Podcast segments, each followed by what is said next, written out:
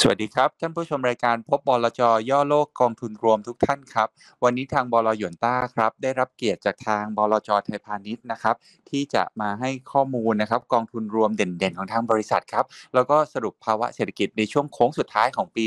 2565 แล้วนะครับโดยวันนี้นะครับทางเราได้รับเกียรติจากทางคุณปิยพัฒน์พัทรภูวดลครับตำแหน่ง Director Head of Investment Strategy Department นะครับซึ่งเดี๋ยวต่อไปเดี๋ยวผมขออนุญาต ให้น้องโตโต้แนะนำตัวทางบลจไทยพาณิชย์แล้วก็คุณปิยพัฒน์นิดนึงนะครับ ว่ามีความเป็นมา มีประวัติเป็นอย่างไรบ้างครับผมเรียนเชิญครับ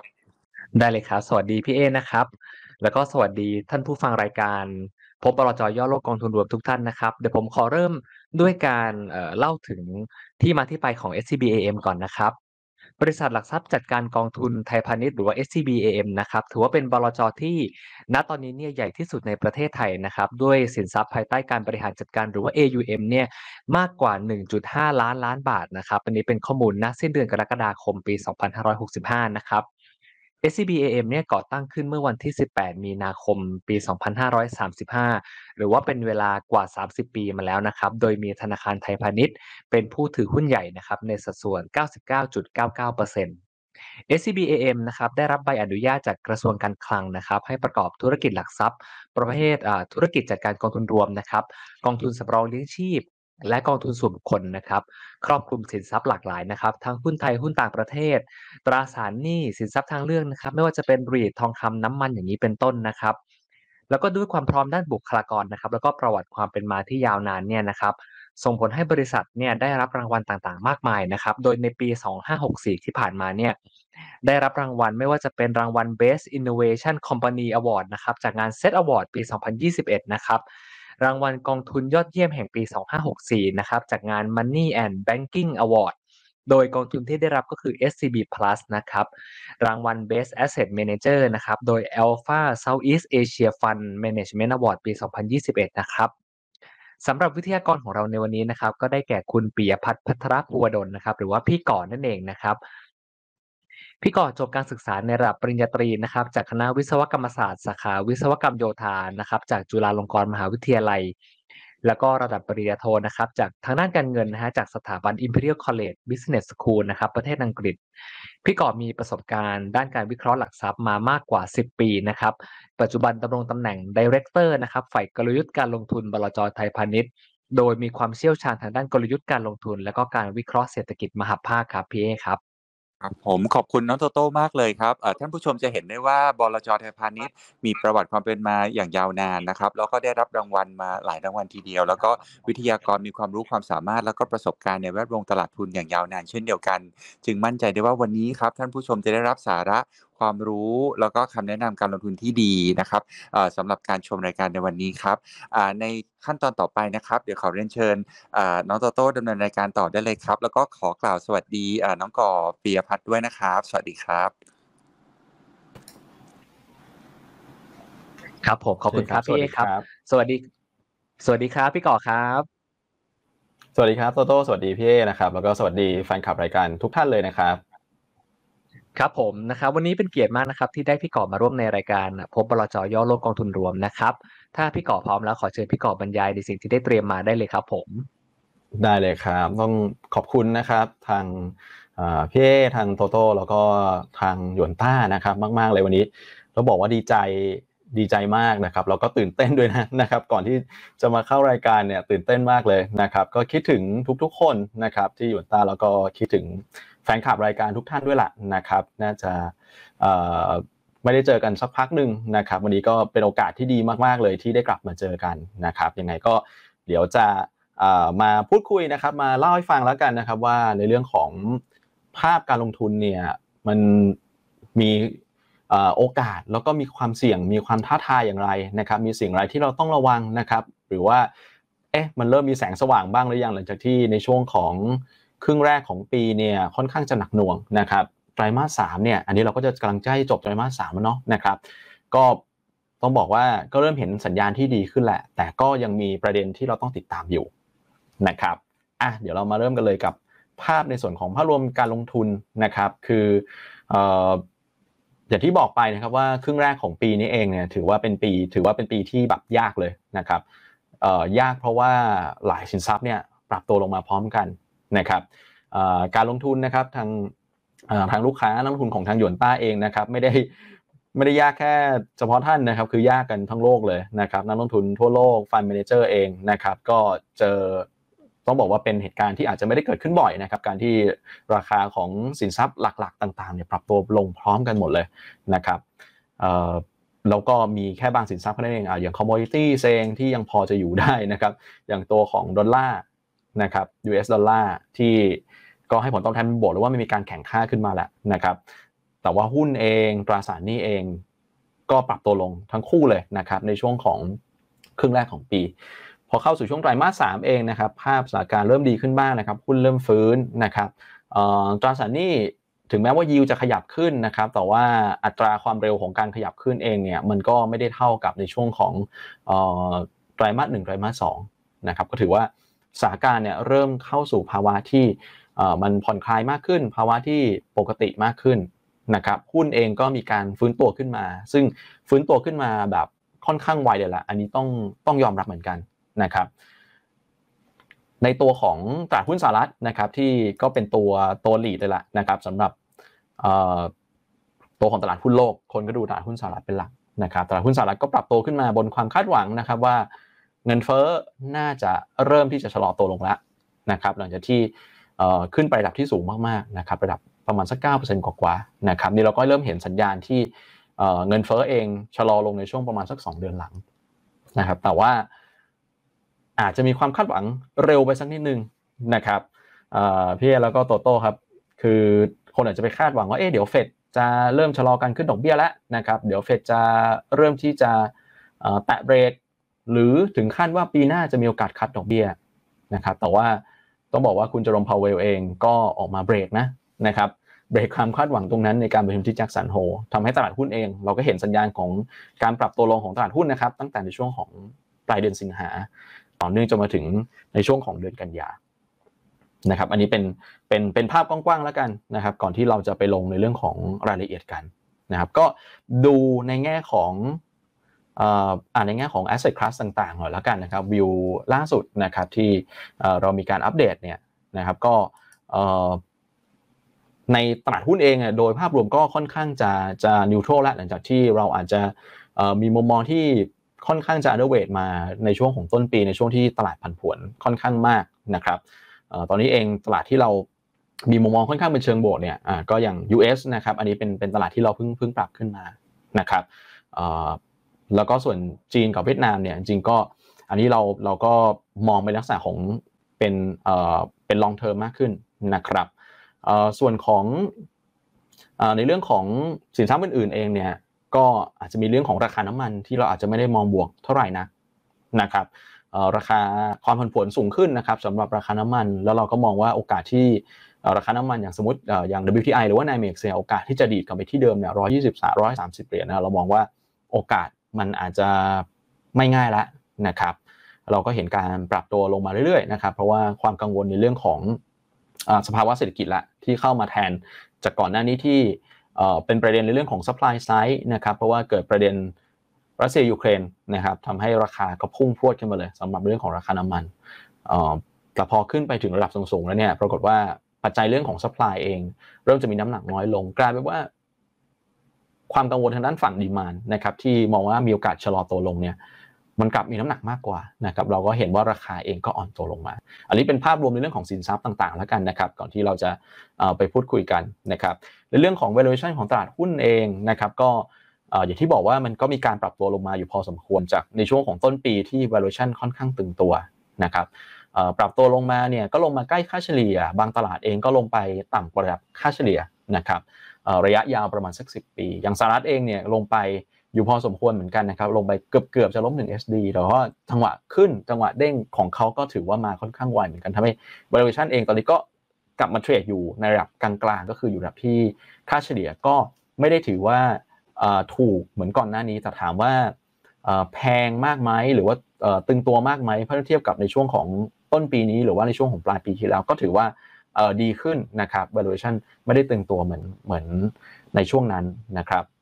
ก็จะมียุโรปนะครับที่เป็นที่น่าสังเกตคือยุโรปเนี่ยเทรดลงมา valuation ค่อนข้างต่ำนะครับทั้งที่จริง ๆ แล้วเนี่ยถ้าเกิดจะมองเนี่ยถ้าเกิดมองแต่ภาพ valuation เดี๋ยวคนก็จะคิดว่าเอ๊ะเพราะว่าหุ้นมันต้องขึ้นแน่เลย valuation มันเออขออภัยหุ้นหุ้นมันจะต้องลงแบบเยอะๆแน่เลยนะครับเอ่อ valuation มาถึงต่ำซึ่งโอเคจริงๆแล้วหุ้นยุโรปเองก็มีการปรับตัวลงมาด้วยเหมือนกันนะครับ แต่ว่า เป็นที่น่าสังเกตว่าตลาดยุโรปเนี่ยได้รับการปรับเพิ่มในเรื่องของประมาณการกำไรอยู่พอสมควรนะครับส่วนหนึ่งก็เป็นเพราะว่าเขามีสัดส่วนบริษัทในเรื่องของพลังงานนะครับในเรื่องของคอมมิตี้อยู่พอสมควรเหมือนกัน ซึ่งกลุ่มนี้เองก็ได้ผลบวกจากเรื่องของราคาสินค้าโภคภัณฑ์ที่มันปรับขึ้นนะครับกำกำไรตลาดก็เลยปรับขึ้นค่อนข้างเด่นนะครับ อันนี้ก็เป็นเป็นส่วนหนึ่งแล้วก็อีกในมุมหนึ่งก็คือว่า หุ้นกลุ่มที่เป็น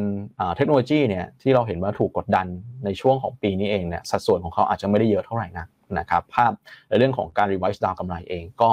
ไม่ได้ถูกปรับลงมีน้ำหนักมาปรับลงตรงนั้นเยอะ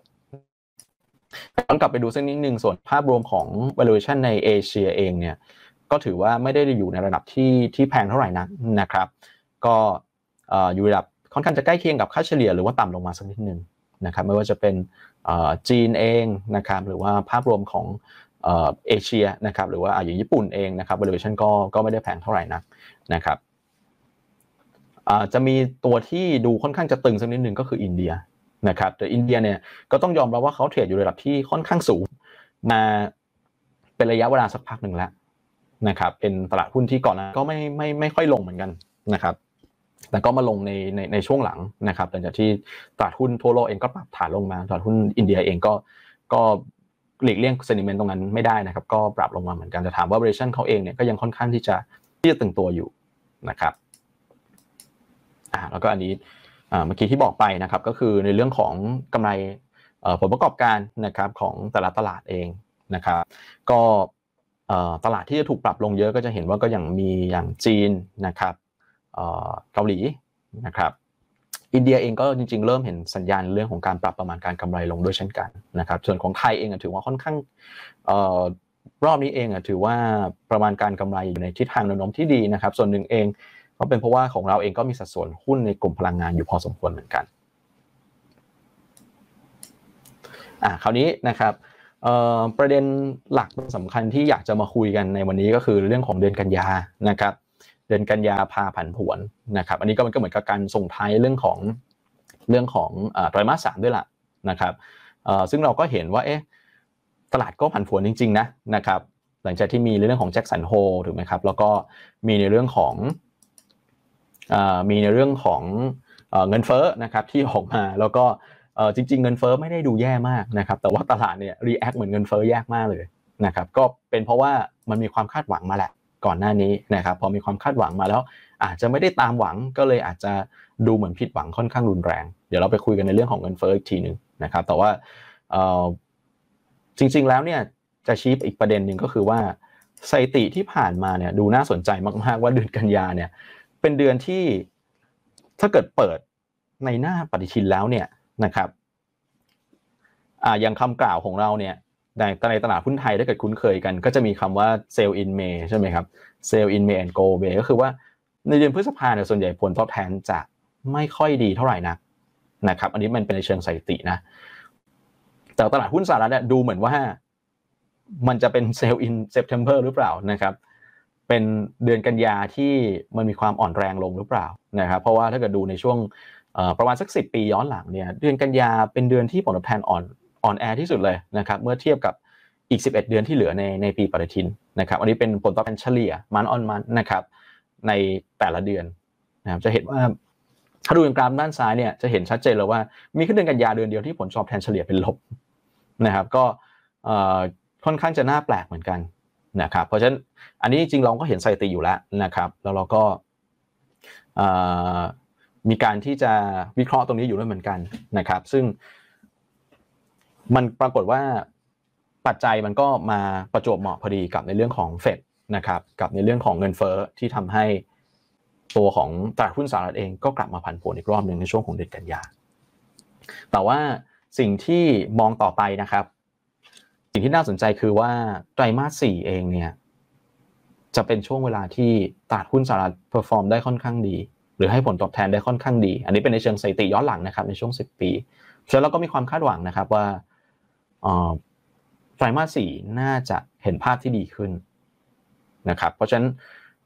ในการปรับฐานลงรอบนี้เองของตลาดหุ้นสหรัฐ แล้วก็อาจจะดึง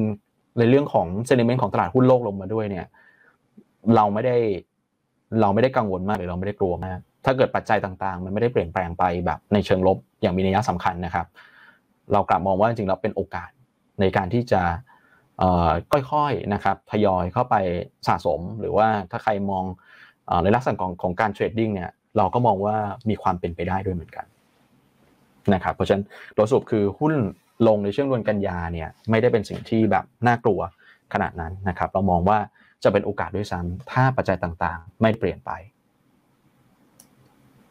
อะขอย้อนกลับไปดูสักนิดหนึ่งนะครับว่าในเรื่องของปัจจัยต่างๆเนี่ยสิ่งที่ กำลังมองกันอยู่ในช่วงนี้ก็คืออในเรื่องของความกังวลว่าสภาวะเศรษฐกิจมันจะออกมาในรูปแบบไหนนะครับตอนนี้สิ่งที่เรามองเนี่ย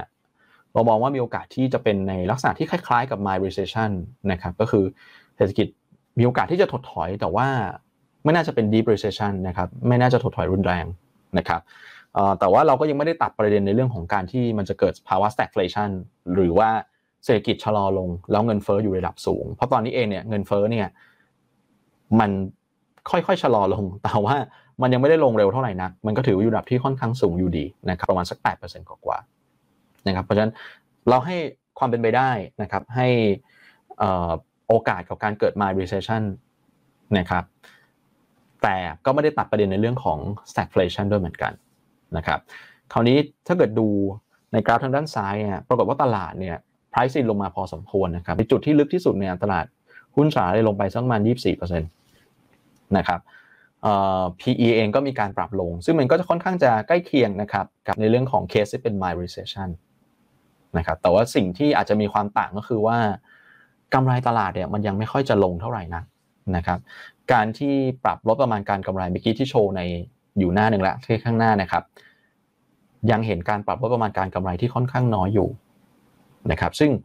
เราก็ไปดูภาพในเรื่องของ ในอดีตที่ผ่านมาช่วงปี 73-74 ซึ่งตอนนั้นเป็นภาวะที่เงินเฟ้อสูงนะครับ เศรษฐกิจก็ไม่ค่อยดีนะครับ ปรากฏว่าสิ่งที่เราเห็นคือว่าราคาหุ้นเนี่ยมักจะตอบสนองก่อนนะครับ ก็คือราคาหุ้นมักจะลงมาก่อน แล้วการปรับประมาณการเนี่ยเดี๋ยวจะค่อยเกิดตามมานะครับ เพราะฉะนั้นแล้วเนี่ยสิ่งที่เราประเมินคือดูเหมือนว่า ไซเคิลของการปรับลดประมาณการกำไรลงเนี่ยอาจจะเพิ่งเริ่มต้นนะครับ เดี๋ยวน่าจะเห็นในระยะถัดจากนี้ไปอีก แต่ว่าก็อาจจะเป็นโชคดีของนักลงทุนหรือของตลาดอย่างหนึ่งคือตลาดหุ้นลงก่อนแล้วนะครับ เพราะฉะนั้นแล้วเนี่ยถึงแม้ว่าจะมีการปรับลดประมาณการกำไรลงต่อ ถ้าเกิดว่าเศรษฐกิจไม่ได้ไม่ได้ตกลงสู่ภาวะหรือว่าซีรีโอที่มันแย่มากเนี่ยตลาดหุ้นก็ถือว่า price in มาพอสมควรนะครับดาวไซด์อาจจะไม่ได้เยอะหรือมันอาจจะไม่ได้แบบ ดูเหมือนในช่วงของครึ่งแรกที่มันแบบโอ้โห ความหวังมันริบหรี่เหลือเกินนะครับแต่ในทางกลับกันจะบอกว่าในเมื่อไซเคิลของการปรับลดประมาณการกำไรดูเหมือนมันเพิ่งเริ่มต้นแค่นั้นเองนะครับถ้าเกิดเราเชื่อตามพื้นฐานว่าหุ้น ราคาหุ้นวิ่งตามผลประกอบการหรือวิ่งตามกำไรระยะยาว ในภาวะที่การปรับประมาณการยังคงเกิดขึ้นอยู่เนี่ยการที่จะฟื้นคืนมาของตลาดหุ้นอาจจะไม่ได้ง่ายเท่าไหร่นะนะครับ อ่าคราวนี้ไปดูในเรื่องของประเด็นของเงินเฟ้อซึ่งเป็นเรื่องสำคัญแล้วเราก็ตามมาตลอด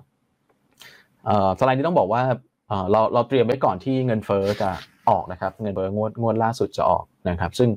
เอ่อจะเล่าให้ฟังอย่างนี้นะครับว่าเงินเฟ้อเรือนล่าสุดจริง ๆ ถ้าเกิดดู headline inflation เนี่ยหรือเงินหรือเงินเฟ้อทั่วไปตัว CPI ของอเมริกาเนี่ยจริง ๆ ก็ยังชะลอลงต่อเนื่องนะครับ แต่ว่ามันออกมาสูงกว่าคาด นะครับและอย่างที่ 2 คือถ้าเกิดดูในลักษณะของมันออนมันเนี่ยปรากฏว่าเออมันกลายเป็นบวกนิดนึงมันออนมันในขณะที่ตลาดคาดว่าจะลดลงนิดนึงนะครับ ส่วนคอเนี่ยตัวเงินเฟ้อพื้นฐานเนี่ยตัวคอก็คือไม่รวมพลังงานกับอาหารเนี่ยปรากฏว่าสูงออกมาสูงกว่าคาดเหมือนกันนะครับ แล้วก็ถ้าเทียบลักษณะของมันออนมันเองก็สูงขึ้นกว่าที่ตลาดคาดด้วยนะครับ ซึ่งอันนี้เองมันก็ต้องบอกว่าเป็นสัญญาณที่ อาจจะตลาดอาจจะไม่ได้ชอบมากเท่าไหร่นักนะครับอ่านะก็เลยทำให้ตัวของ ตัวของตลาดเองก็ตอบสนองในเชิงลบนะครับ จริงๆ เรื่องเงินเฟ้อเองเนี่ยก่อนหน้านี้ที่ตลาดมีความคาดหวังเยอะเราก็สิ่งที่เราประเมินเนี่ยสิ่งที่เรามองเนี่ยเรามองว่าตลาดอาจจะมองบวกเร็วไปสักนิดนึงนะครับเราคิดว่าเงินเฟ้อมีโอกาสที่จะพีคไปแล้วแหละนะครับ แต่ว่าการปรับตัวลงอาจจะไม่ได้เร็วเท่าไหร่นัก นะครับ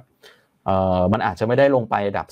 4-5%โดยใช้เวลาอันสั้นนะครับต้องต้องใช้เวลาสักพักหนึ่ง แล้วยิ่งพอพูดถึง 2%ที่เฟดมองเป็นระยะยาวเนี่ยผมว่าอันนี้คงต้องต้องใช้เวลาค่อนข้างนานเลยนะครับแต่เหมือนตลาดเนี่ยมีความคาดหวังเชิงบวกค่อนข้างไวนะครับเราก็เองเราเองก็อาจจะมี concern ตรงนั้นเหมือนกันว่าหุ้นเนี่ยขึ้นมาเร็วในตอนนั้น ในขณะที่เงินเฟ้อเองเรามองว่าน่าจะไม่ได้ลงเร็วเท่าไหร่นักนะครับซึ่ง เงินเฟ้อเนี่ยที่มันเริ่มเห็นการชะลอตัวลง เพราะว่าหลักๆ เลยเพราะว่าเขาราคา commodity มันลงนะครับราคา commodity ลงมาสังเกตได้ชัดก็คือเรื่องของราคาน้ำมันที่ปรับลง แต่ว่ามันก็มีบางสินค้าในตะกร้าเงินเฟ้อด้วยเหมือนกัน หรือว่าในบาสเกตด้วยเหมือนกันที่อาจจะไม่ได้ลงเร็วเท่าไหร่นะครับสำคัญเลยก็คือในเรื่องของที่อยู่อาศัย ซึ่งอาจจะเริ่มเห็นกิจกรรมที่มันสโลว์ดาวลงมาบ้างนะครับชะลอตัวลงบ้างแต่ว่าเนื่องจาก เมื่อได้ดูในลักษณะตัวเลขแล้วเนี่ยการปรับขึ้น year on year ของราคาที่อยู่อาศัยเนี่ยมันสูงมาก เพราะฉะนั้นแล้วแล้วนะครับ การปรับลงบ้างเนี่ยมันก็ยังมีผลอยู่นะครับ คือหมายถึงว่ามันอาจจะมันอาจจะลงบ้าง แต่ตัวเลขมันก็ยังสูงอยู่ y o y นั่นก็ทำให้เงินเฟ้อก็ยังมีตัวเนี้ยที่มันยังเหนียวแน่นหนึบอยู่ติดอยู่ติดอยู่กับเงินเฟ้อนะครับ อีกอย่างหนึ่งก็คือในเรื่องของตลาดแรงงานนะครับที่ค่อนข้างตึงตัว แล้วก็เราเห็นการปรับเพิ่มในเรื่องของค่าจ้างแรงงานต่อเนื่องนั่นก็มีโอกาสเหมือนกันนะครับ พอค่าแรงสูงก็มีโอกาสเงินที่บาง sector บางกลุ่มอุตสาหกรรมเองก็อาจจะมีการส่งผ่านต้นทุนตรงนั้นลงมาสู่ในเรื่องของราคาสินค้าหรือว่าบริการ นั่นก็ทำให้เงินเฟ้อเองก็อาจจะไม่ได้ลงง่ายเท่าไหร่นักนะครับ อันนี้คือ ประเด็นสำคัญกับในเรื่องของเงินเฟ้อเรายังไม่อยากให้ไปแบบรีบคาดหวังมากนะครับว่าเเองจะปรับนโยบายการเงินได้ได้เร็วเท่าไหร่นักนะครับ ซึ่งเนี่ยครับภาพทางด้านซ้ายมือบนเนี่ยจะเห็นค่อนข้างชัดว่าอันนี้ไล่ตามลำดับเวลาจากล่างขึ้นบนนะครับ จะเห็นว่าช่วงปลายกรกฎาเนี่ยมองระดับดอกเบี้ยค่อนข้างค่อนข้างจะต่ำนะครับพอผ่านเวลาผ่านมาเข้าสู่ช่วงกลางสิงหาสูงขึ้น แล้วก็ เข้าสู่ช่วงต้นกันยาก็สูงขึ้นอีกนะครับแสดงว่ามุมมองของนักลงทุนในตลาดเองเนี่ยมองว่าความตึงตัวของนโยบายการเงินเนี่ยมันเพิ่มสูงขึ้นนะครับแต่ช่วงนี้เองเนี่ยเป็นช่วงที่ช่วงที่มีความหวังนะครับช่วงที่เห็นเงินเฟ้อเริ่มรอลง เริ่มคิดว่าเฟดจะชะลอเรื่องของการขึ้นดอกเบี้ยหรือว่าจะมีโอกาสคัดดอกเบี้ยลงด้วยซ้ำนะครับแต่ว่าพอฟังจากแจ็คสันโฮแล้วภารกิจของเฟดยังไม่จบนะครับ เฟดยังคงยืนยันที่จะเดินหน้าขึ้นดอกเบี้ยต่อไปจนกว่า เขาจะเห็นสัญญาณของการปรับลงของเงินเฟ้อในแบบที่ต้องบอกว่ามีนัยสำคัญนะครับ หรือว่าเห็นตามในส่วนที่เป้าหมายที่เขามองไว้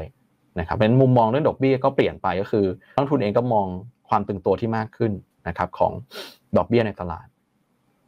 ก็เลยทำให้ตลาดหุ้นเองก็มีการปรับสองเชิงลบกลับลงมานะครับ ส่วนประเด็นอื่นๆนะครับก็ ที่เข้ามากระทบตลาดนี้ก็โอเค มีเรื่องของจีนนะครับ ที่ก็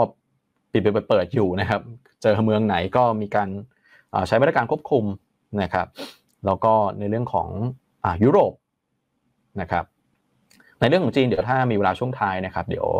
จะมาเล่าให้ฟังอีกทีหนึ่งนะครับส่วนในเรื่องของยุโรปเนี่ยก็เป็นประเด็นที่ต้องติดตามเหมือนกันนะครับ เพราะว่า ในเรื่องของราคาแก๊สนะครับที่มันปรับตัวสูงขึ้น เพราะว่าความกังวลในเรื่องของแก๊สธรรมชาตินะครับที่การที่ชะลอการส่งนะครับการปิดซ่อมท่อนะครับทำให้สป라이ก็ลดลงไปนะที่เห็นนะครับ แต่ว่าตอนนี้ก็อาจจะมีข่าวดีขึ้นมาบ้างที่ว่าหลายประเทศในยุโรปก็จริงเตรียมพร้อมมาสักพักหนึ่งแล้วทำให้ในตัวของแก๊สเองเนี่ยตอนนี้ ถ้าเกิดไปดูเนี่ยก็หลาย ๆ ประเทศก็บอกว่าอ่าฉันมีแก๊สประมาณสัก 80 เกิน 80%นะครับ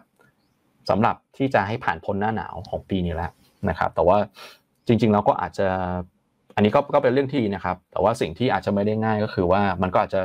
อันนี้คือสิ่งที่สต็อกไว้สำหรับช่วงหน้าหนาวประมาณสักสองสาเดือนนะครับ แต่ว่าในตัวของ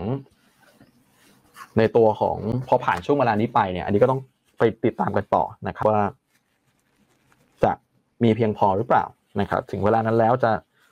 มี supply ที่เข้ามาได้ต่อเนื่องไหมนะครับ แล้วส่วนที่สองคือว่า ในเรื่องของราคาเองเนี่ย คือถึงแม้ supply เนี่ยอาจจะมีอยู่พอประมาณแล้ว แต่ว่า supply แต่ว่าในเรื่องของราคาแก๊สเองก็ยังอยู่ระดับที่ค่อนข้างสูงนะครับ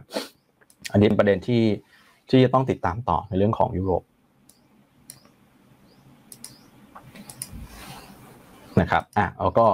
โอเคในช่วงของไตรมาสสี่มีอะไรต้องติดตามก็คือเรื่องของ midterm election นะครับส่วนใหญ่ก็จะจัดขึ้นในช่วงของเดือนพฤศจิกานะครับแต่ว่าถ้าดูสถิติย้อนหลังเองเนี่ยตั้งแต่ปี 78นะโดยเฉลี่ยแล้วเนี่ยตลาดหุ้นมักจะไม่ไม่ได้แย่นะครับตลาดหุ้นจริงๆอยู่ในระดับที่ค่อนข้างจะใช้ได้เลยนะครับในช่วงของออก่อนการเลือกตั้ง midterm election แต่ว่าสิ่งที่น่าสังเกตคือความผันผวนจะเพิ่มสูงขึ้นนะครับแล้วก็ อ่า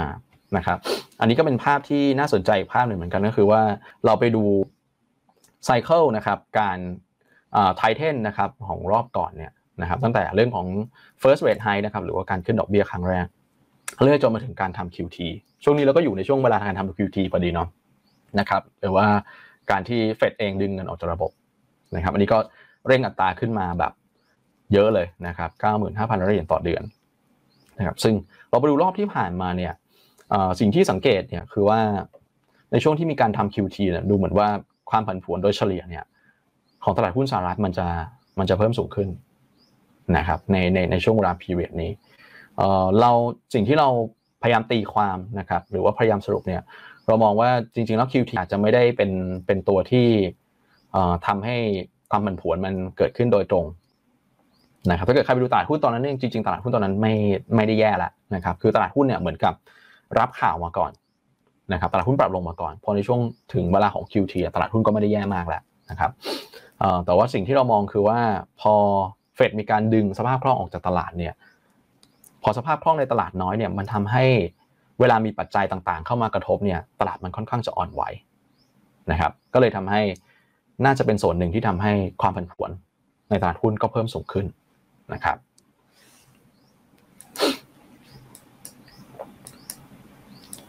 อ่าโอเค คราวนี้มาพูดถึงในเรื่องของกลยุทธ์การลงทุนนะครับ เมื่อกี้เล่าไปพอสมควรแล้วนะครับ ก็ความผันผวนจะเพุ่มจะจะเพิ่มสูงขึ้นนะครับในในในช่วงเวลานี้นะครับ แต่เราไม่ได้มองว่าตลาดจะแย่นะครับเพียงแต่เราปรับกลยุทธ์ให้เหมาะสมแค่นั้นเองนะครับ เพื่อ รอจังหวะรอโอกาสที่มันเข้าทางเราอะนะครับหรือว่าความผันผวนมันเริ่มอยู่ระดับที่มีความเสถียรมากขึ้นแล้ว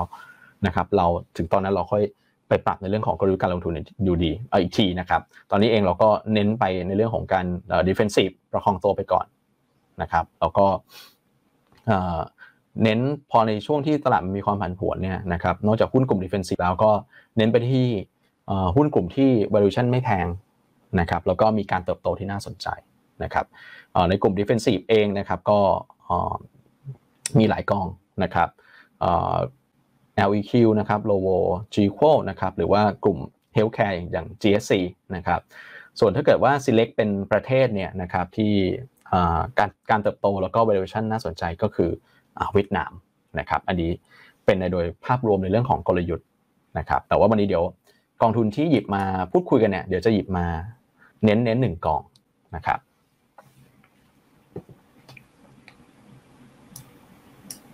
อ่าโอเคงั้นไปต่อที่ในเรื่องของกองทุนแนะนำนะครับ ที่เราหยิบมาในวันนี้ก็คือ กองทุนเปิดไทยพาณิชย์หุ้น low volatility นะครับ SCB low volatility low volatility equity นะครับหรือว่า SCB LEQ นะฮะอะโอเค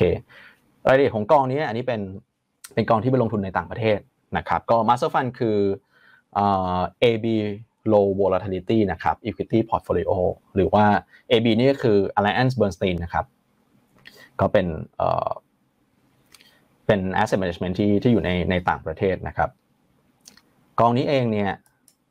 มีความน่าสนใจยังไงนะครับ มีความสนใจในเรื่องของปรัชญานะครับ หรือว่าแนวทางหรือว่ากลยุทธ์การลงทุนของเขาเนี่ยคือเน้นในเรื่องของ การที่พยายามเลือกหุ้นที่ความผันผวนคาดการเนี่ยนะครับน้อยกว่าค่าเฉลี่ยของตลาดโดยรวมนะครับหลักการที่เขียนไว้เนี่ยก็คือที่เขาคาดหวังไว้นะนะครับ คาดหวังไว้ก็คือ upside capture 90% downside capture 70%นะครับอันนี้ถ้าให้แปลความง่าย ๆ คือว่าช่วงที่ตลาดขึ้นสมมุติตลาดขึ้น 10%นะครับ เขาคาดหวังว่าอะโอเคกองเขาขึ้นประมาณสัก9%นะครับก็คือน้อยกว่าตลาดก็ไม่เป็นไรนะครับแต่ว่าในช่วงที่เวลาที่ตลาดลง สมมติตลาดลง 10%นะครับเขาพยายามจะบริหารพอร์ตให้กองเขาเนี่ยลง 7%นะครับอันนี้คือ upside capture แล้วก็ downside capture นะครับซึ่งอันนี้เป็นเป็นตัวเลขที่เป็นหลักการนะครับ ไม่ได้เป็นการคอมมิตหรือว่าอะไรนะฮะแต่ว่าก็ก็เป็นหลักการให้ให้ให้มองให้ให้พอมองเห็นภาพแล้วกันนะครับว่าในช่วงที่ตลาดขึ้นโอเคฉันอยากจะขึ้นไปด้วย แต่ว่าไม่ได้จำเป็นต้องแบบขึ้นเยอะแยะมากมาย หรือว่าไปไปชนะตลาดมากมายนะครับในขณะที่ตลาดลงเนี่ยในช่วงที่ตลาดอาจจะไม่ค่อยดีความผันผวนในในตลาดสูงขึ้นเนี่ยเขาก็พยายามจะบริหารพอร์ตให้การปรับลงเนี่ยมันน้อยกว่าค่าเฉลี่ยโดยรวมอันอันนี้คืออันนี้คือความความคาดหวังของเขานะครับ อันนี้คือหลักการของเขา นะครับ ซึ่งนะฮะในเรื่องของหลักการการลงทุนเขาเนี่ยเขาก็จะมองอยู่ 3 มุมหรือ3 angle นะครับหนึ่งคือ quality หรือว่าคุณภาพนะครับสคือ stability นะครับหรือว่าเสถียรภาพหรือว่าความผันผวนต่ำนะครับแล้ว 3 ก็คือในเรื่องของ price นะครับเขาใช้คำว่า price ในเรื่องของถ้าแปลตรงตัวเหมือนราคาแต่ว่าจริง ๆ แล้วถ้าเกิดไปดูในรายละเอียดมันคือในเรื่องของ valuation แหละนะครับนะฮะก็ผมว่ามันก็เป็นเป็นเป็นสามหลักการที่ ก็ดูน่าสนใจนะครับ quality ก็คือเน้นในเรื่องของ business model ที่มีความยั่งยืนนะครับ มีความความสามารถในในการแข่งขันได้ในระยะยาวนะครับ แล้วก็มีแนวโน้มที่จะให้ผลตอบแทนดีกว่าค่าเฉลี่ยโดยรวมนะครับสองในเรื่องของ stability เนี่ยหรือเสถียรภาพเนี่ยนะครับหรือความผันผวนต่ำอันนี้มันก็เป็นเป็นผมว่ามันมันก็เป็นหลักของกองเขาอยู่แล้วนะครับ ตัวของ low vol นะครับแล้วสามก็คือหุ้นที่ในเรื่องของ valuation เนี่ยไม่แพง นะครับทำไมถึงน่าสนใจนะครับ เพราะว่าจริงๆ อย่างทางกองเองเนี่ยเขาก็มองว่าหุ้นที่ความผันผวนน้อยเนี่ยมันก็ช่วยลดในเรื่องของความผันผวนของพอร์ตโดยโดยรวมได้นะครับ แล้วก็ทำให้ในเรื่องของการคาดหวังหรือว่าการสร้างผลตอบแทนในระยะยาวเนี่ยมันก็ช่วยตรงตรงนี้ได้เหมือนกันนะครับแล้วก็ในเรื่องของ กองเองเนี่ยจริงๆ แล้วกองเป็น active fund นะครับก็จะเลือกหุ้นเอ่อจริง ๆ แล้วจะไม่ได้ยึดกับ index มากนะนะครับถ้าเกิดว่าดูอย่างตัว master fund เองเนี่ยเขา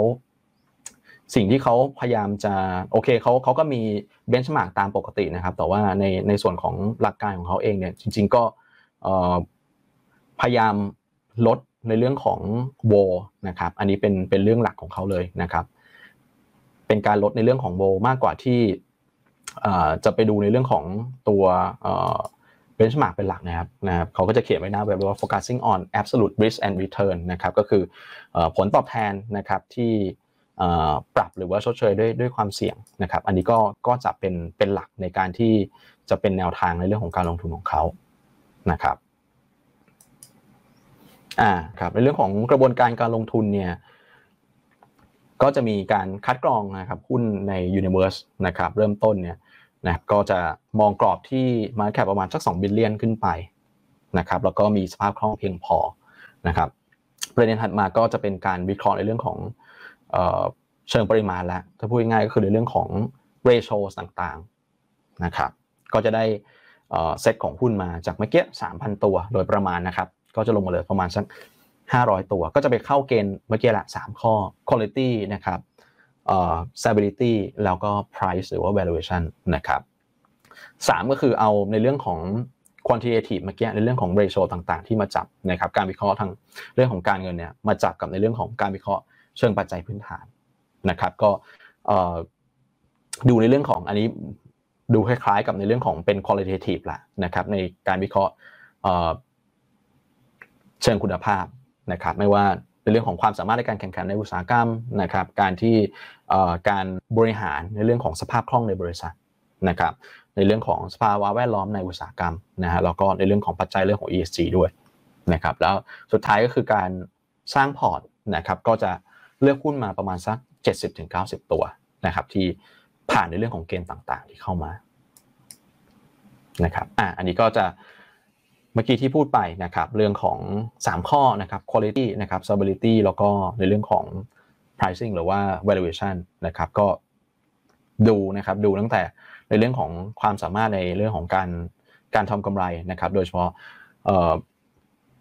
fund manager เองอะหรือว่าทาง master fund เองก็จะเน้นในเรื่องของพวกของ free cash flow ค่อนข้างเยอะนะครับในเรื่องของ free cash ROA นะครับในเรื่องของ earnings quality นะครับแล้วก็ในขณะเดียวกันเนี่ยก็ดูในเรื่องของในเรื่องของความสมดุลในเรื่องของวินัยทางการเงินด้วยนะครับ equity debt ก็คือคล้ายๆกับ DE แหละนะครับประเด็นถัดมาคือในเรื่องของความผันผวนเนี่ยก็ดูได้หลายในหลายมุมหลาย ๆ มุมนะครับไม่ว่าจะเป็นเบต้าเองนะครับก็พยายามหาหุ้นโลเบต้านะครับในเรื่องของการดูในเรื่องของสัญญาณในตลาด derivative ต่างๆนะครับที่เขามองว่ามันก็มีโอกาสเงินที่จะเป็น leading indicators ได้ นะครับแล้วสามก็คือดูในเรื่องของราคานะครับราคาหรือว่า valuation แหละจริงๆแล้วนะครับก็ในในเรื่องของกระแสเงินสดต่างๆ ในเรื่องของเงินปันผลนะครับอ่าก็จะเห็นว่าในอันนี้เป็นข้อมูลที่เป็นเอ่อเอ่อ Airsoft สิ้นไตรมาสหนึ่งนะครับก็จะเห็นว่าในในพอร์ตของเองถ้าเกิดว่าเทียบกับตัว benchmark แล้วเนี่ยก็ ในเรื่องของ ROA นะครับในเรื่องของอ่า ROA ก็จะสูงกว่านะครับค่าเฉลี่ยนะครับในเรื่องของเบต้านะครับที่เขามองเป็นปัจจัยเรื่องของ stability ก็จะต่ำกว่าแล้วก็ในเรื่องของ price หรือว่า valuation ซึ่งนี้เขาหยิบยกตัวของ price to free cash flow มานะครับก็จะอยู่ในระดับต่ำกว่าค่าเฉลี่ยนะครับส่วนเนี่ยครับมันก็อธิบายในเรื่องของ low volatility นะครับก็คือความผันผวนจะต่ำกว่าค่าเฉลี่ยของตลาดโดยรวมนะครับแล้วก็ในช่วงที่ตลาดขึ้นเขาอาจจะไม่ได้ขึ้นแบบว่าชนะตลาดอะไรมากมายนะครับก็ตลาดขึ้นฉันก็ขึ้นไปด้วยนะครับอาจจะมีช่วงเวลาที่น้อยกว่าบ้าง หรือว่าอาจจะมีในช่วงเวลาที่ใกล้เคียงบ้าง แต่ว่าในช่วงเวลาที่ตลาดลงเนี่ยก็จะพยายามบริหารพอร์ตให้มีความเสี่ยงนะครับหรือว่าดาวไซด์เนี่ยลงมาน้อยกว่าตลาดโดยรวม นะครับอันนี้ก็เป็นในเรื่องของผลการดำเนินงานย้อนหลังนะครับก็ performance อันนี้ก็ต้องยอมรับนะครับว่าคือถ้าเกิดดู year to date return เนี่ยมันก็เห็นการปรับลงนะครับแต่ว่าก็แน่นอนแหละปีนี้เป็นปีที่ตลาดหุ้นค่อนข้างจะเหนื่อยเลยนะครับการปรับลงเองก็ก็หลายๆ sector นะครับหลาย ๆ กองทุนเองก็ก็เห็นการปรับลงหลาย ๆ ประเทศเองก็เห็นการปรับลงในช่วงของ year to date แต่ว่าถ้าเกิดสังเกตแล้วเนี่ยในหลายๆ frame เนี่ยก็จะเห็นว่าเขาก็จะ มีในเรื่องของการปรับลงเนี่ยหรือ downside เนี่ยที่มันน้อยกว่านะครับน้อยกว่าค่าเฉลี่ยนะครับน้อยกว่าตัวของ benchmark อ่าคราวนี้มาดู top performance ของเออขออภัย top holding นะครับของพอร์ตของตัวตัวโลโวบ้างนะครับ ซึ่งหลายคนคิดว่าพอโลโวปุ๊บจะต้องแบบไม่มีหุ้นเทคเลยนะครับ แต่ว่าพอเปิดหน้าดูอ้าวจริง ๆ ก็ ก็มีหุ้นเทคด้วยเหมือนกันนะครับหลายๆตัวแล้วเป็นเทคที่เรารู้จักด้วยนะครับแต่ว่าสังเกตว่าตัวเทคที่เขามาใส่เนี่ยเป็นเทคที่ต้องบอกเป็น giant tech ล้วนะครับเป็นเทคที่ต้องบอกว่ามีความมั่นคงทั้งในแง่ของผลประกอบการนะครับมีความมั่นคงในแง่ของแบรนด์สินค้าและเป็นที่รู้จักนะครับลูกค้ากระจายทั่วโลกนะครับอย่าง Microsoft Alphabet แล้วก็ Apple ซึ่งเราจะเห็นว่าในตลาดจริง ๆ ของปีนี้เองเนี่ย หุ้นเทคเราเนี่ยถามว่าปรับลงไหมก็ปรับลงพร้อมภาวะตลาด แต่ว่าจะเห็นว่าในการปรับลงเนี่ยหลาย ๆ ตัวเองก็จะไม่ได้ปรับลงเยอะเท่ากับตัวของดัชนีตลาดนะครับก็ยังสามารถประคองตัวได้อยู่หลาย ๆ ตัวเหมือนกันสำหรับเทคตัวใหญ่ๆนะครับในขณะที่ตัวที่ลงเยอะปีนี้จะเห็นว่าเป็นเป็นเทคที่จะเป็นตัวไซส์กลางไซส์เล็กลงมานะครับหลาย ๆ ตัวหุ้นเทคของปีนี้เองที่ปรับลงเนี่ยก็อาจจะ ฐานรายได้จะยังไม่ได้ใหญ่มากนะครับหรือว่ามันมีการต้องบอกว่าบางบริษัทอาจจะกำไรบางๆหรืออาจจะยังไม่ได้มีกำไร แล้วก็มีความคาดหวังสูงในช่วงก่อนหน้านี้นะครับพอตลาดเกิดการ risk off เนี่ยปรากฏว่าหุ้นเหล่านั้นลงค่อนข้างแรงเลยนะครับเขาเห็นว่าในกลุ่มที่ถ้าจะเป็นกลุ่มเทคที่เข้ามาในในพอร์ตนี้ที่อยู่ใน top holdings อะก็จะเห็นว่าเป็นเทคที่แบบเป็น giant tech เลยอะเป็นเป็นเป็น big tech นะครับหลักๆนะครับแล้วก็ผสมผสานด้วยกลุ่มอื่น นะครับไม่ว่าจะเป็นกลุ่ม healthcare เองนะครับมี energy เข้ามาด้วยเหมือนกัน แล้วก็ในเรื่องของ consumer discretionary ตัว auto zone เนี่ยเป็นเป็นเป็นต้องบอกว่าเป็นแพลตฟอร์มที่ขายในเรื่องของชิ้นส่วนนะครับส่วนประกอบของรถยนต์นะครับหรือว่าพวกอ c เซสซอรีต่างๆ ของรถยนต์นะครับอ่าก็จะมีต้องบอกมีการกระจายตัวอยู่หลากหลายอุตสาหกรรมนะครับแต่ไม่ได้เป็นแบบโอ้โหคนนึกภาพว่า เป็น low vol แล้วจะต้อง defensive มากจะต้องเป็นแบบเป็น utility เป็นแบบ healthcare เยอะๆ หรือว่าเป็นแบบคอน sumer staples เยอะๆนะครับแต่ถ้าเกิดมาดูพอร์ตจริง ๆ แล้วเนี่ยเอ่อก็จะไม่ได้เป็นเป็นแบบนั้นซะทีเดียวนะครับนั่นก็แสดงว่าในในทางกลับกันก็คือว่าในในช่วงที่ตลาดกลับมาดีเนี่ยคืออย่างถ้าเกิดว่าตั้งพอร์ตที่แบบ defensive มากเกินไปในช่วงที่ตลาดดีเขาก็อาจจะมีผลตอบแทนที่ห่างจากตลาดค่อนข้างมากใช่ไหมครับแต่ว่าถ้าเป็นถ้าดูในลักษณะของการ ของ top holdings เนี่ยของการการจัดพอร์ตของเขาเนี่ยมันก็มีโอกาสกันในช่วงที่ตลาดฟื้นเนี่ยหุ้นที่เป็นเทคโนโลยีมันก็มีโอกาสที่จะช่วยในเรื่องของการตามตลาด หรือว่าช่วยในเรื่องของหนุนในเรื่องของผลตอบแทนของพอร์ตเขาได้เหมือนกันนะครับ อันนี้ก็เป็น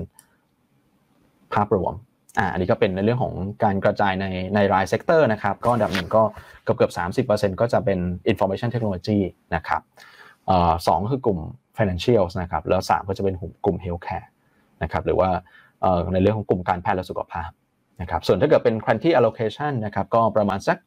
62-63%ก็จะเป็น US นะครับหรือว่าสหรัฐหลักนะครับรองมาก็จะเป็นแคนาดา 5.5%โดยประมาณ แล้วก็สหรัฐอาณาจักรนะครับ 4.4%นะครับอ่านะฮะก็อันนี้ก็เป็นให้ดูในในในเชิงหลักการนะครับว่าจะมีการกระจายในเรื่องของ การจัดพอร์ตการลงทุนนะครับเนี่ยถ้าเกิดว่าดูในเรื่องของ Microsoft สิ่งที่เขามองคืออะไรก็คือ เป็น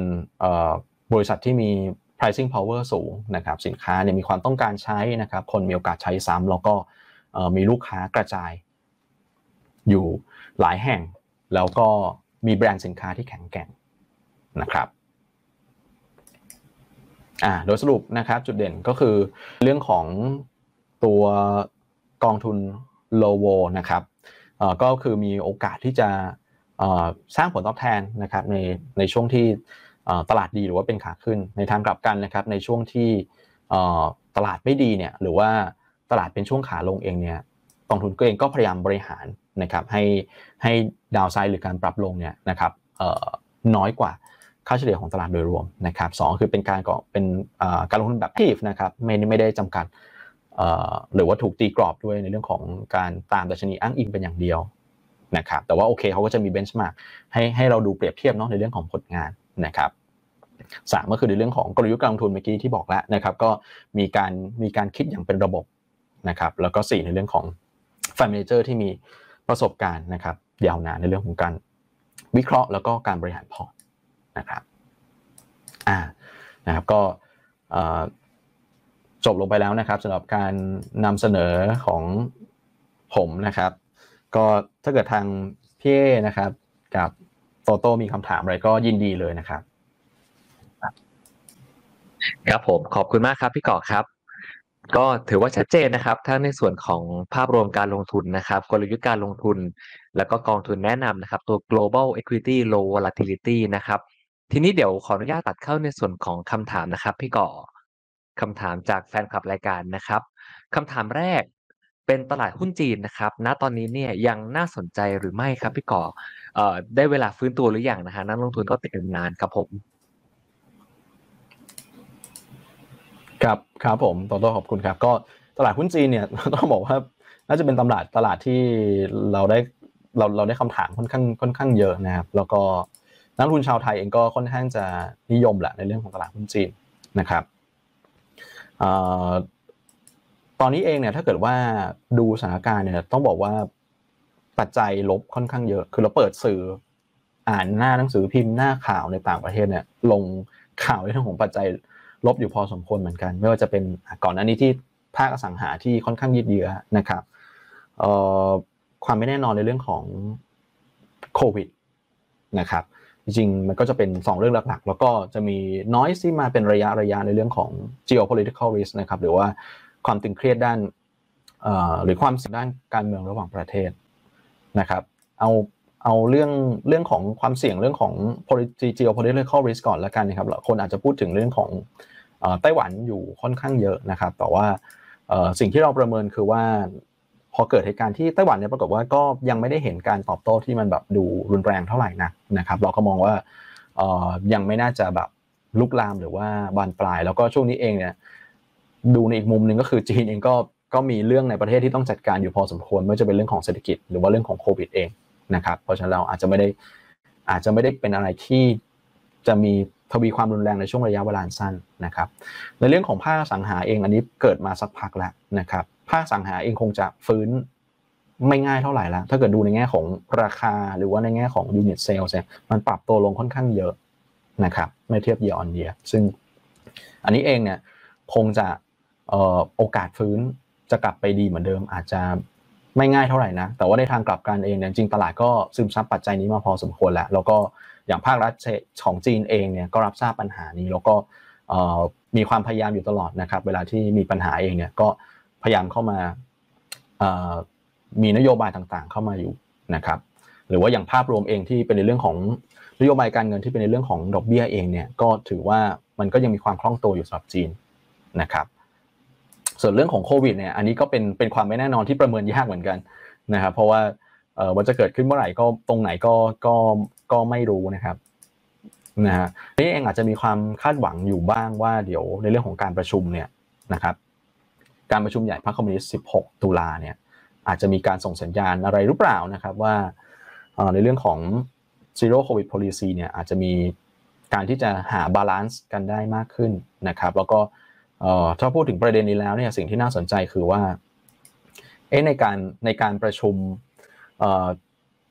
สี่ครั้งที่ผ่านมาเนี่ยนะครับคือการประชุมนี้เกิดขึ้นทุกๆ 5 ปี ในช่วงการประชุม 4 ครั้งที่ผ่านมาปรากฏว่าหุ้นเนี่ยโดยเฉลี่ยมักจะตอบสนองเชิงบวกนะครับ ค่อนข้างบ่อยเลยนะครับในช่วงประมาณสักหนึ่งเดือนก่อนการประชุม ซึ่งมันก็ใกล้เคียงกับช่วงเวลานี้พอดีประมาณสักหนึ่งเดือนก่อนก่อนการประชุมพอดี เพราะฉะนั้นก็มีโอกาสเหมือนกัน ถ้าเกิดใส่ติ กลับมาซ้ำรอยเนี่ยก็น่าจะเห็นการที่หุ้นจีนฟื้นตัวนะครับในเรื่องของ valuation โชว์ไปแล้วละ valuation ไม่ได้แพงละเรื่องของการปรับลดประมาณการกำไรเองก็โดนมาเยอะละถ้าพูดง่าย ๆนะครับ ส่วนภาพเศรษฐกิจเองเนี่ยจริง ๆ แล้วน่าสนใจคือว่า ปีหน้าเนี่ยหลาย ๆสำนักวิจัยที่ทำไว้เนี่ยหรืออย่าง IMF เองเนี่ยที่ทำมาเนี่ย GDP จีนปีหน้าโตดีกว่าปีนี้นะครับโตดีกว่าปีนี้ มันจะเป็นภาพที่สวนทางกับคนอื่นเลย เพราะว่าอย่างประเทศหลักอื่นนะคนจะกลัวว่าเศรษฐกิจจะถดถอยจะชะลงนะครับมี recession risk เพราะฉะนั้นปีหน้าภาพจะไม่ค่อยดีในหลาย ๆ ประเทศโดยเฉพาะประเทศหลัก ๆ แต่จีนเนี่ยจะเติบโตจะบอกว่าจะจะมีเขาคาดว่าจะเร่งตัวขึ้น มันก็จะเป็นภาพที่สวนทางกันนั้นนี้เราก็มีความคาดหวังกับตรงนี้อยู่เหมือนกันครับว่าปีหน้า จะดีกว่าปีนี้นะครับแต่ว่าในเรื่องของการลงทุนเองเนี่ยมันก็คงจะต้องให้เวลา เพราะเรามองคงต้องมองข้ามไปปีหน้าละปีนี้มันอาจจะไม่ได้มีพัฒนาการอะไรที่มันแบบว่าเวลามันเหลือค่อนข้างน้อยแล้วอาจจะไม่ได้มีพัฒนาการที่มันเป็นเชิงบวกอย่างอย่างมีในในในยะสำคัญแล้วแต่เรามองภาพไปที่ปีหน้ามากกว่า แล้วก็เงินเฟ้อจีนยังอยู่ในระดับที่ไม่สูง อันนี้ก็เป็นข้อดีนะครับทำให้ธนาคารกลางเองนะครับก็ มีรูมนะครับหรือว่ามีความคล่องตัวความยืดหยุ่นในการที่ใช้นโยบายการเงิน ในการที่จะกลับมากระตุ้นเศรษฐกิจครับครับผมขอบคุณครับ มาต่อคำถามที่2นะครับเกี่ยวกับเวียดนามครับณตอนนี้เนี่ยเวียดนามน่าสนใจหรือไม่ครับ ตัวราคาที่ลงมาเนี่ยถือว่าเป็นโอกาสในการเข้าซื้อไหมครับพี่ก่อครับ ครับโตโต้ก็เวียดนามเป็นตลาดที่ต้องบอกว่าช่วงนี้หลายคนพูดถึงกันนะนะครับ เราเองก็ชอบนะทาง SCBM เองก็ชอบตลาดเวียดนามด้วยเหมือนกันนะครับถามว่าทำไมถึงชอบ เรามองภาพใหญ่ก่อนเลย ภาพใหญ่เนี่ย GDP เวียดนามเนี่ยโตประมาณ 6-7%ต่อปีนะครับในช่วงปีนี้ปีหน้า ซึ่งถือว่าสูงมากสูงมากๆนะครับไม่ว่าจะจะเทียบกับในภูมิภาคด้วยด้วยกันเองเนี่ยเวียดนามก็จะโตดีกว่าค่าเฉลี่ยของของภูมิภาคในในฝั่งของอาเซียนเราเองนะครับหรือว่าไปเทียบเปรียบเทียบกับเอเชียเองก็โตดีกว่านะครับ ในขณะที่เงินเฟ้อเองก็ไม่ได้สูงเท่าไหร่นักนะครับ เงินเฟ้อเวียดนามอยู่ประมาณสัก2%ปลายๆใกล้ๆ3%นะครับโอเคแหละมันเทรนด์มันก็คงจะขึ้นนะครับในเรื่องของเงินเฟ้อนะครับ แต่ว่ามันก็ไม่ได้ดูแบบสูงมากเหมือนเหมือนกับหลาย ๆ ประเทศที่ประกาศออกมานะครับยังยังอยู่ระดับที่ที่ค่อนข้างค่อนข้างต่ำเมื่อเมื่อเทียบกับประเทศอื่นนะครับมาดูเรื่องของตลาดนะครับ ตลาดหุ้นเนี่ย ลงมานะครับลงมาค่อนข้างแรงนะครับ ก็ส่วนหนึ่งเลยนะครับมาจากเรื่องของอข่าวในช่วงก่อนหน้านี้ที่เป็นข่าวนะครับ ก็คือในเรื่องของอการมีการปรับปรามนะครับในเรื่องของการที่มีการแทรกแซงราคาหุ้นการทำราหุ้นครับออตอนนั้นนักทุนก็อาจจะขาดความมั่นใจไปนะครับออนักทุนเองก็อาจจะมีการส่วนหนึ่งก็อาจจะมีการออถูก พอราคาหุ้นลงแรงๆก็อาจจะมีการฟอสเซลอะไรตามมานะครับทำให้หุ้นเองก็ปรับตัวลงมานะครับก่อนหน้านี้ valuation อาจจะค่อนข้างตึงตัวหน่อย แต่ตอนนี้เองเนี่ยตลาดหุ้นเวียดนาม PE ประมาณสัก 11%ได้นะครับในขณะที่เมื่อกี้บอกแล้ว GDP ประมาณสัก 6-7%แล้วก็ประมาณการกำไรของตลาดที่มองไว้เนี่ยเอ่อ earning growth ของตลาดหุ้นเวียดนามอะประมาณสัก 10 กว่าเปอร์เซ็นต์20%นะครับซึ่งถือว่าเป็นอัตราการเติบโตที่สูงมากๆ นะครับ เพราะฉะนั้นดูในหลาย ๆ มุมหลาย ๆ แองเกิลแล้วเนี่ยตลาดหุ้นเวียดนามมีความน่าสนใจนะครับความถูกของ valuation เราต้องบอกว่าความไม่แพงแล้วกันนะไม่แพงของ valuation นะครับ แล้วก็การเติบโตยังยังดีอยู่ แล้วก็ภาพระยะยาวเองเนี่ยก็ยังยังเห็นภาพอยู่นะครับ ไม่ว่าจะเป็นเรื่องของ FDI ที่เข้ามาลงทุนนะครับ หรือว่าการขยายตัวนะครับ การเติบโตของ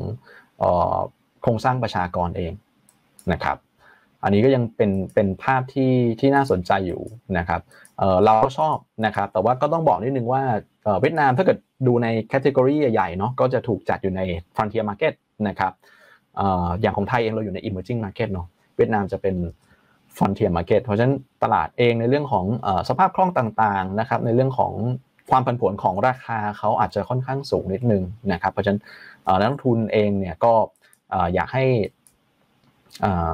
สอบถามข้อมูลนะศึกษาแฟกชีตนะครับแล้วก็ติดตามข่าวสารนะครับการจัดพอร์ตเองอาจจะไม่ได้อาจจะไม่ได้สามารถที่จะแบบไปไปไปทุ่มน้ำหนักมาก ๆ ได้ถ้าพูดง่าย ๆนะครับ เพราะว่าอันนี้ก็ก็ต้องยอมรับว่าความความผันผวนในเรื่องของตลาดก็ก็ยังมีอยู่ค่อนข้างสูง แต่ว่าถ้าเกิดใครมองภาพโตของระยะยาวเนี่ย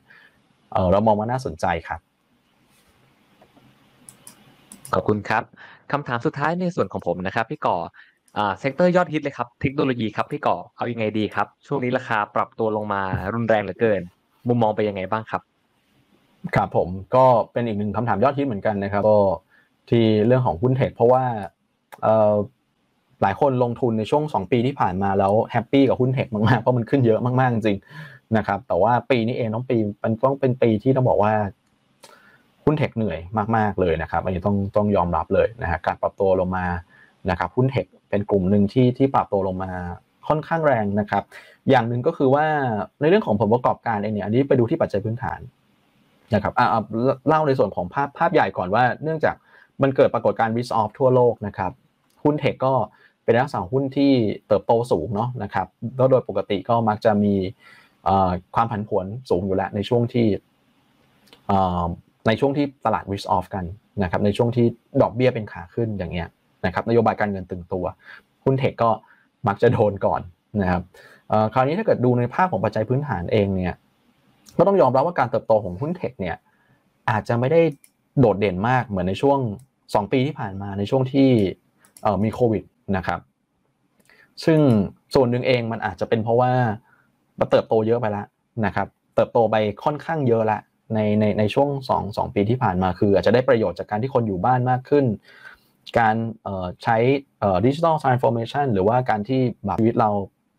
ผูกพันกับออนไลน์มากขึ้นนะครับ ซึ่งซึ่งได้ประโยชน์ตรงตรงนั้นไปไปพอสมควร มันก็เลยทำทำให้ฐานในเรื่องของรายได้แล้วก็กำไรเองมันก็ใหญ่ขึ้น พอมาปีนี้เองเนี่ยมีการ reopening นะครับคนเริ่มกลับไปใช้ชีวิตนอกบ้านมากขึ้น การเติบโตยังมีอยู่ไหมยังมีอยู่ แต่ว่าอาจจะไม่ได้อาจจะไม่ได้เยอะมากหรือวือหวามากเหมือนในช่วง 2 ปีที่ผ่านมานะครับ เออแล้วในภาพรวมเองก็เริ่มเห็นในเรื่องของการ การมีการปรับประมาณการลงมาบ้างเหมือนกันนะครับสำหรับในเรื่องของกลุ่มที่อาจจะเกี่ยวข้องกับ growth stock หรือว่าในกลุ่มที่เป็นกลุ่มเทคนะครับ ก็เริ่มเริ่มเห็นมีมีการปรับปรับประมาณการลงลงมาบ้างเหมือนกันนะครับ อันนี้เองมันก็เลยทำให้ราหุ้นเองจะค่อนข้างอ่อนแรงในช่วงที่ผ่านมานะครับคราวนี้พอถึงช่วงนี้เองเนี่ยจะเห็นว่าหุ้นเทคเริ่มเริ่มกลับมาเฟื้นตัวดีขึ้น นะครับ ส่วนหนึ่งเพราะว่าตลาดก็คลายความกังวลมากขึ้น ก็กลับมาเล่นหุ้นเทคกันเป็นกลุ่มที่ลงมาเยอะนะครับ แล้วก็งบที่ออกมานะครับไตรมาสสองที่ออกมาเนี่ยก็ต้องบอกว่าตลาดเคยกลัวก่อนหน้านี้ว่างบอาจจะแย่หรือเปล่า ปรากฏว่างบออกมาก็ไม่ได้แย่นะครับ แต่ถามว่าโตเด่นเหมือนเดิมไหมอาจจะไม่ได้โตเด่นเหมือนเดิมเหมือนในช่วง 2 ปีที่ผ่านมา แต่งบไม่ได้แย่นะครับ ราคาก็ก็ปรับตัวฟื้นขึ้นมาได้ คราวนี้ ถ้าจะมองเรื่องของการลงทุนกลุ่มเทคเนี่ยคือคนที่ติดสูงเนี่ยก็คงอาจจะต้องรอแล้วล่ะนะครับ เพราะว่าเข้าใจเลยเพราะว่าหลายตัวราคามันลงมาเยอะแบบหลายสิบเปอร์เซ็นต์แต่ว่าถ้าจะบอกว่าจะให้หุ้นเทคกลับไป จุดที่เขาเคยอยู่เนี่ยอาจจะไม่ง่ายเท่าไหร่นะนะครับ เพราะว่าการเติบโตของกำไรมันอาจจะไม่ได้เด่นมากเหมือนเหมือนในช่วงที่ผ่านมานะครับ เพราะฉะนั้นแล้วอาจจะต้องเป็นลักษณะของการอาจเทรดดิ้งได้เมื่อตลาดภาพตลาดกลับมาเป็น risk on มากขึ้นนะครับสามารถเทรดดิ้งได้หรือว่าถ้าจะลงทุนอาจจะต้อง selective นะครับซึ่งอาจจะมีอยู่กลุ่มหนึ่งที่ดูน่าสนใจนะครับที่เราเห็นอยู่ก็คือ ในเรื่องที่เกี่ยวข้องกับ EV นะครับถามว่า EV ทำไมน่าสนใจ ภาพระยะยาวแน่นอนว่ามันเป็นการที่หลาย ๆ ประเทศสนับสนุนอยู่แล้วนะครับ มันไปอยู่ในโลกที่กำลังอยู่ในช่วง transition กำลังเปลี่ยน คนเปลี่ยนรถตอนนี้ก็เริ่มคิดแล้วว่าไอ้ฉันจะซื้อรถน้ำมันเหมือนเดิมดีไหมหรือว่าฉันจะเปลี่ยนเป็น EV ซึ่งหลายๆคนก็เปลี่ยนเป็น EV กันนะครับ ซึ่งเราก็เห็นอยู่แล้วว่า ตัวเลขยอดขายของบริษัทที่ทำธุรกิจ EV เนี่ยเติบโตได้ได้ดีเลยนะครับ เติบโตได้ได้ค่อนข้างดีนะครับ อันนี้มันก็เป็นเป็นเทรนด์ภาพใหญ่ของโลกอยู่แล้วที่ที่มันสนับสนุนนะครับเรื่องที่ 2 ที่เราเห็นสัญญาณคือว่า เราไปดูบริษัทที่เป็นต้นน้ำของ semiconductor นะครับไม่ว่าจะเป็น ASML นะครับคนที่ผลิตเครื่องนะครับที่สำหรับผลิตชิป ส่งให้บริษัทที่ไปผลิตชิปทำชิปอีกทีหนึ่งนะครับหรือว่า TSMC นะครับซึ่งเป็นบริษัทผลิตชิปก็คือเป็นลูกค้าของ ASML แหละนะครับเอ่อ TSMC ก็เป็นบริษัทของไต้หวันที่เป็นผู้ผลิตชิปรายใหญ่ของโลกนะครับปรากฏว่า ข้อมูลที่เราไปไปเห็นในในงบล่าสุดน่าน่าสนใจทั้งคู่เขามีการแจกแจงในเรื่องการเติบโตของลูกค้าใน sector ต่างๆ ของเขา ซึ่งเราเห็นว่า automotive เนี่ยเป็นกลุ่มที่ยังเติบโตได้ค่อนข้างดีนะครับ ในเรื่องของกลุ่มยานยนต์นะวันนี้เราก็เลยมองว่าเออมันก็ยังเป็นกลุ่มเป็นกลุ่ม tech ที่ยังมีที่ดีมาเนี่ยยังดูค่อนข้างดีอยู่นะครับในทางกลับกันเนี่ย กลุ่มที่อาจจะดีมาที่อาจจะมีชะลอลงมาถ้าเกิดดูจากฝั่งของ semiconductor ก็คือกลุ่มที่เป็น PC PC ตามบ้านนะครับหรือว่าในส่วนของของของ gaming นะครับในฝั่งของ automotive เนี่ยยังดีอยู่ แล้วก็ในฝั่งของ Data Center ก็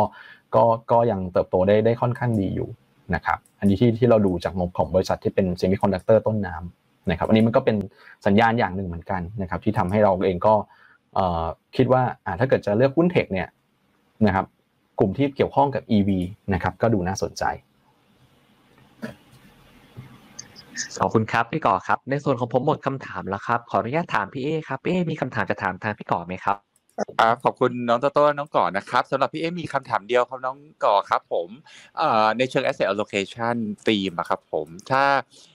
ผู้ชมยังไม่เคยลงทุนในหุ้นต่างประเทศเลย แล้วก็ฟังรายการเนี้ยนะครับ แล้วก็สนใจที่จะลง SCB LEQ หรือตัวอีกสามตัวที่เสนอมานะครับ GQ UAL แล้วก็ GSC แล้วก็ SCB เวียด สมมุติอยากจะเริ่มลงทุนในกองทุนรวมหุ้นต่างประเทศ เขาควรจะมี